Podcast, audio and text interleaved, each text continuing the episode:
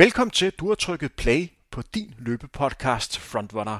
Det her det er nyhedsudsendelsen, hvor du får indblik i, hvad der sker i løbeverden lige nu. Det her det er den fjerde udgave, som vi har delt i to forskellige episoder. Den første episode handlede om årets Valencia Marathon, som blev afviklet søndag den 4. december, hvor vi havde flere flotte resultater. Har du ikke hørt den udsendelse endnu, så hør den efter denne snak.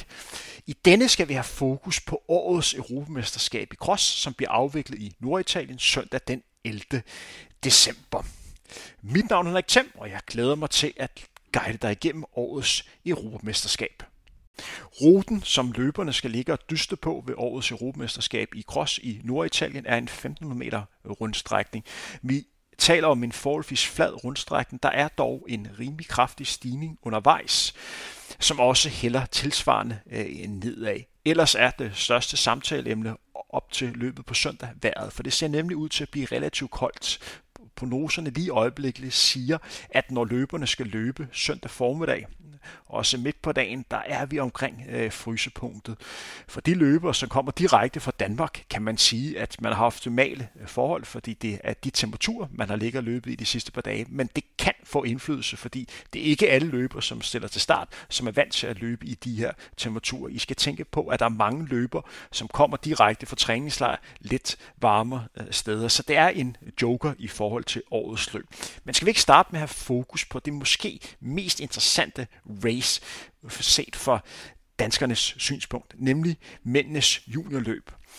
Mændenes junior skal løbe 6 km, og her har vi to danskere til start, som begge to tog medaljer ved sidste års mesterskab i Dublin. Vi har den forsvarende mester Axel Wang til start, som altså, som altså skal forsvare sit mesterskab for sidste år. Ved den lejlighed vandt han med den næststørste marken nogensinde i løbets historie. Det er kun Jakob Ingebrigtsen, som har vundet med større marken. Det gjorde han i Lissabon tilbage i 2019.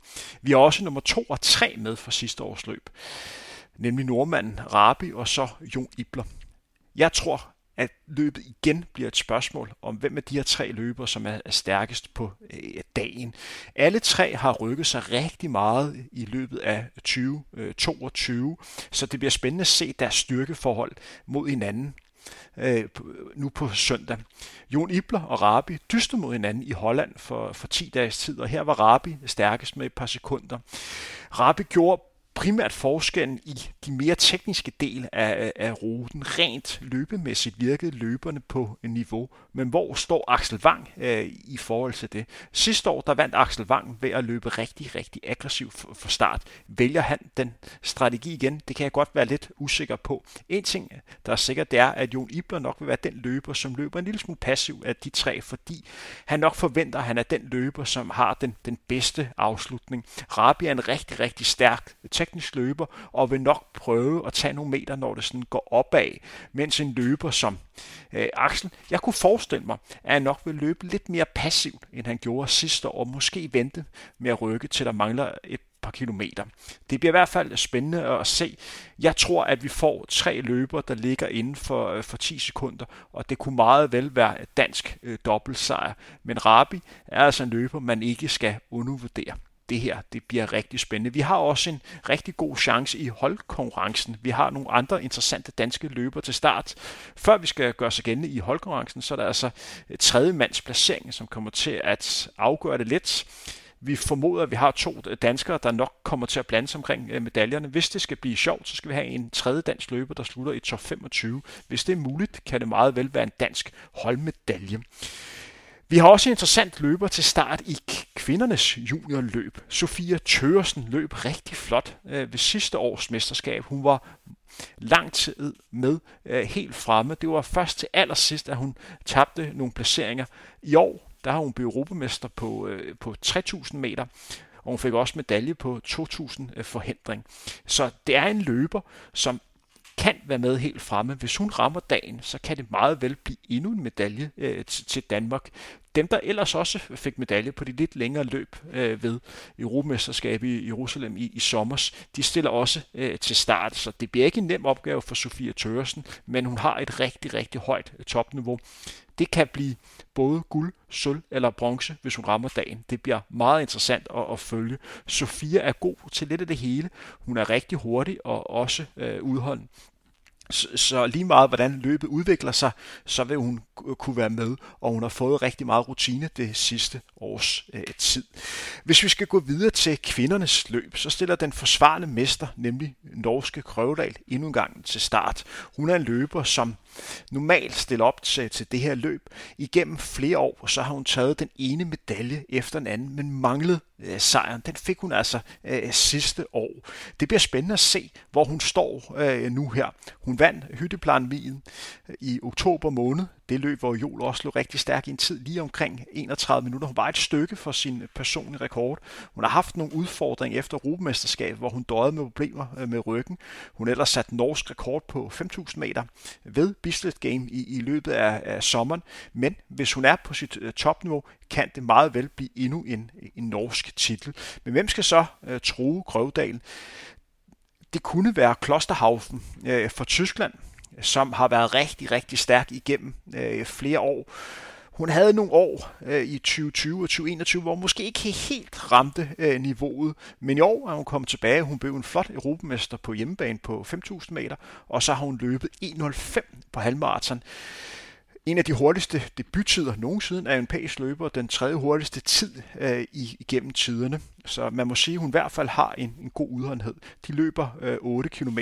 Og vi har også tyrkiske Karen, som vandt Europamesterskabet på 10.000 meter, og også har vundet det her løb øh, flere gange. Vi har også flere dan- flere interessante danske løbere til start. Den løber, vi nok kan tillade os at have størst forventninger til, er Nana Bouvet, som har haft et, en rigtig flot sæson. Hun er en kvinde, som virkelig har rykket sig igennem 2022. Vi snakker med en løber, som er blevet dansmester på 5.000 meter på halvmarathon, og så også øh, dansmester i cross. Hun blev nummer 4 ved Nordisk Mesterskab. Det er meget svært at sige, hvad en fjerdeplads til Nordisk Mesterskab svarer til, når vi snakker EM, fordi niveauet er rigtig højt. Men hvis Nana Bouvet rammer dagen, så kan en placering som nummer 20, 25 øh, øh, nok være der, øh, der hun ligger. Men cross skiller sig ud. Der, hvis du rammer dagen, kan det blive rigtig godt, men hvis du ikke helt rammer dagen, kan du også nemt blive nummer 40 eller 45, fordi konkurrencen er rigtig, rigtig hård. Så det, det bliver spændende at, at følge hende. Mændene skal ud på 10 km cross, og her stiller endnu en norsk løber op som favorit. Vi har nemlig endnu en gang Jakob Ingebrigtsen til start, som blev en meget overbevisende europamester ved sidste års løb i Dublin. Han plejer normalt at stille op ved det her mesterskab. Fire år i træk har han vundet juniorløbet.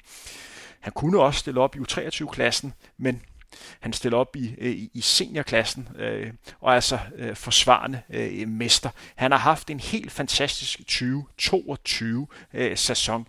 Han startede med at vinde øh, sølv øh, til indendørs VM på, øh, på 1500 meter. Han satte også verdenskort indendørs. Så vandt han sølv på 1500 meter til, til VM i New Jean. Han blev verdensmester på 5000 meter, og så øh, blev han dobbelt europamester på både 15 og 5000 meter. Jeg har svært ved at se, hvem der skal kunne tro ham. Hvis han er bare på nogenlunde niveau, så vil det her også blive endnu en sejr til Jakob Ingebrigtsen. Han har speeden, og han har udholdenheden. Der er ingen tvivl om, at det her det er en løber, som må tage øh, favoritprædikatet øh, på, sin, øh, på sin skulder. Han har også sine to brødre øh, med på startlinjen, nemlig Henrik og Philip Ingebrigtsen. Philip øh, har ikke haft den, den bedste sæson, og Henrik er på vej tilbage efter en skade. Der er også nogle andre øh, stærke øh, norske løber. Det her det kan meget vel blive endnu en dansk, eller en norsk holdmedalje. De har i hvert fald et rigtig, rigtig stærkt hold, og det kunne være meget sjovt, at hvis der stod tre gange Ingebrigtsen øh, på podiet. Vi har en gang tidligere oplevet, at vi har haft tre brødre i en VM-finale. Øh, det oplevede vi i 2019 på, på 5.000 meter. Nu kan de altså også stå på podiet sammen. Det kunne være historisk. Men hvis der er nogen, der skal tro Jakob Ingebrigtsen, så kunne det være spanske Katir. Han prøvede virkelig igennem i 2021, hvor han blandt andet løb 3.28 på 1.500 meter, og så 12.48 på 5.000 meter. Han tog medalje øh, i år ved, øh, ved verdensmesterskabet øh, på 1500 meter, så tog han også øh, medalje ved Europamesterskabet på, øh, på 5000. Så der er en løber, der har vist flere gange, han kan være med øh, der, hvor det virkelig gælder. Vi har også Kriba til start, hjemmebane øh, favoritten, som har haft en fantastisk sæson. Han startede med at løbe 59 på, på halvmarathon, og så var han altså europamester på, på 10.000 meter. Han tog også medalje på, på 5.000 meter, og nu stiller han altså op på, på hjemmebanen. Og der er ingen tvivl om, at italienerne har store forventninger til, til Kripa. Han er tidligere bjergløber, og der er ingen tvivl om, at han er rigtig god, når det går opad, og især når det går, går nedad. Hvis han skal kunne true Jakob Ingebrigtsen, så skal det nok øh, være at udfordre ham, når det, øh, når det går opad eller øh, måske øh, nedad. Han er en løber, som tidligere har taget medalje ved Europamesterskabet i cross. Der er ingen tvivl om, at han i hvert fald er meget øh, motiveret.